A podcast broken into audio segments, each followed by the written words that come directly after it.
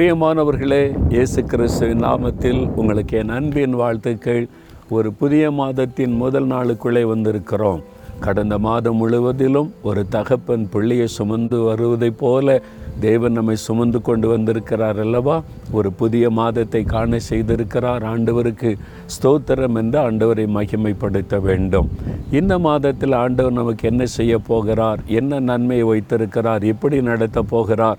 என்ற ஒரு யோசனை ஒரு எண்ணம் நம்முடைய உள்ளத்தில் எழும்போம். ஆண்டவர் உங்களுக்கென்று கொடுத்திருக்கிற வாக்குத்தத்தை சொல்லி நான் ஜெபிக்க போகிறேன். இந்த இடம் ரொம்ப அழகாக இருக்குல்ல? பார்க்குறதுக்கு ரொம்ப ரம்மியமாக இருக்குல்ல? எவ்வளோ அழகான இடம் பார்த்தீங்களா? இது எங்கே இருக்குன்னு நினைக்கிறீங்களா? நம்ம தமிழ்நாட்டில் சேலத்தில் இருக்கிற ஏற்காடு மலைப்பகுதி தான் இது. அங்கேருந்து பார்த்தா அந்த சிட்டியெல்லாம் எவ்வளோ அழகாக தெரியுது இல்லை? ஆண்டவர் எவ்வளோ அழகாக இந்த உலகத்தை சிருஷ்டித்திருக்கிறார் பார்த்தீங்களா? அவருடைய சிருஷ்டிப்பின் மகத்துவத்தை நினைக்கும் போது அவர் எவ்வளவு அற்புதமான தேவன் எவ்வளவு ரசனையோடு அழகாக இந்த உலகத்தை உண்டாக்கினார் என்பதை பார்க்க முடியும். நம் வாழக்கூடிய உலகத்தை இவ்வளவு அழகாக நமக்கு சிருஷ்டித்து கொடுத்த தேவன் நம்முடைய வாழ்க்கையை எவ்வளவு அழகாக அமைத்து தருவார் இல்லை? அவரை நம்பி அவருடைய கரத்தில் வாழ்க்கையை கொடுங்க. அவர் ரொம்ப அழகாக நம்முடைய வாழ்க்கையை நடத்துவதற்கு உதவி செய்வார். நல்ல வாழ்க்கையை அமைத்து தருவார். சரியா? சரி இன்றைக்கு என்ன ஆண்டவர் வாக்கு தத்தம் தருகிறார்? ஏசையா நாற்பத்தி மூன்றாம் அதிகாரம் பத்தொன்பதாம் வசனம். இதோ நான் புதிய காரியத்தை செய்கிறேன். Behold I will do a new thing ஆண்டவர் உங்களை பார்த்து சொல்கிறார் என் மகனே நான் உனக்கு புதிய காரியம் செய்வேன். என் மகளே நான் உனக்கு புதிய காரியத்தை செய்வேன் என்று ஆண்டவர் சொல்லுகிறார்.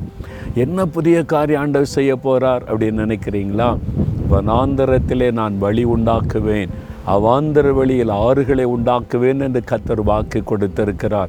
வனாந்தரம்னா அவங்களுக்கு தெரியல நான் ஒரு வனாந்தரத்தில் நிற்கிற மாதிரி இருக்கிறேன். என்ன பண்ணுறதுன்னு தெரியல எங்கே போகிறதுன்னு தெரியல ஒரு வழியும் தெரியல. அதான் வனாந்திரம்.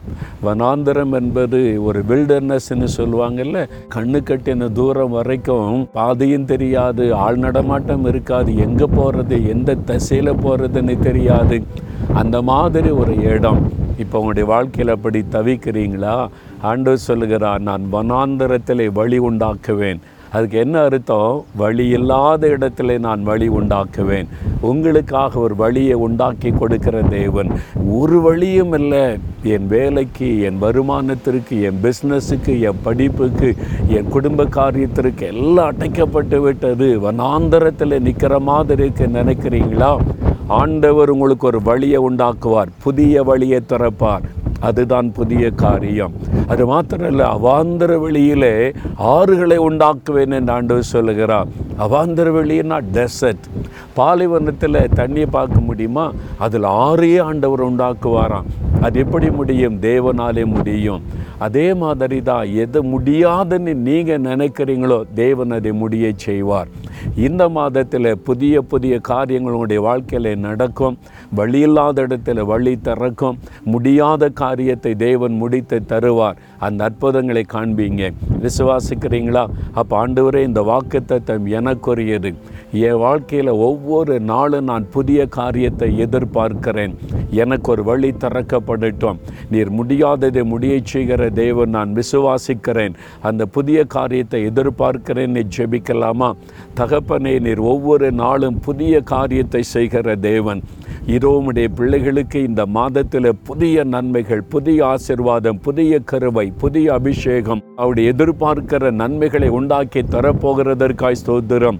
வழியில்லாத இடத்தில் வழி திறக்கிற தேவன் முடியாததை முடியச் செய்கிற தேவன் இந்த மாதத்தில் உம்முடைய பிள்ளைகளுக்கு இந்த அற்புதங்கள் நடப்பதாக தினந்தோறும் புதிய காரியத்தை செய்து மகிழ பண்ணும் இன்றைக்கு ஒரு புதிய காரியத்தை நாங்கள் எதிர்பார்க்கிறோம்.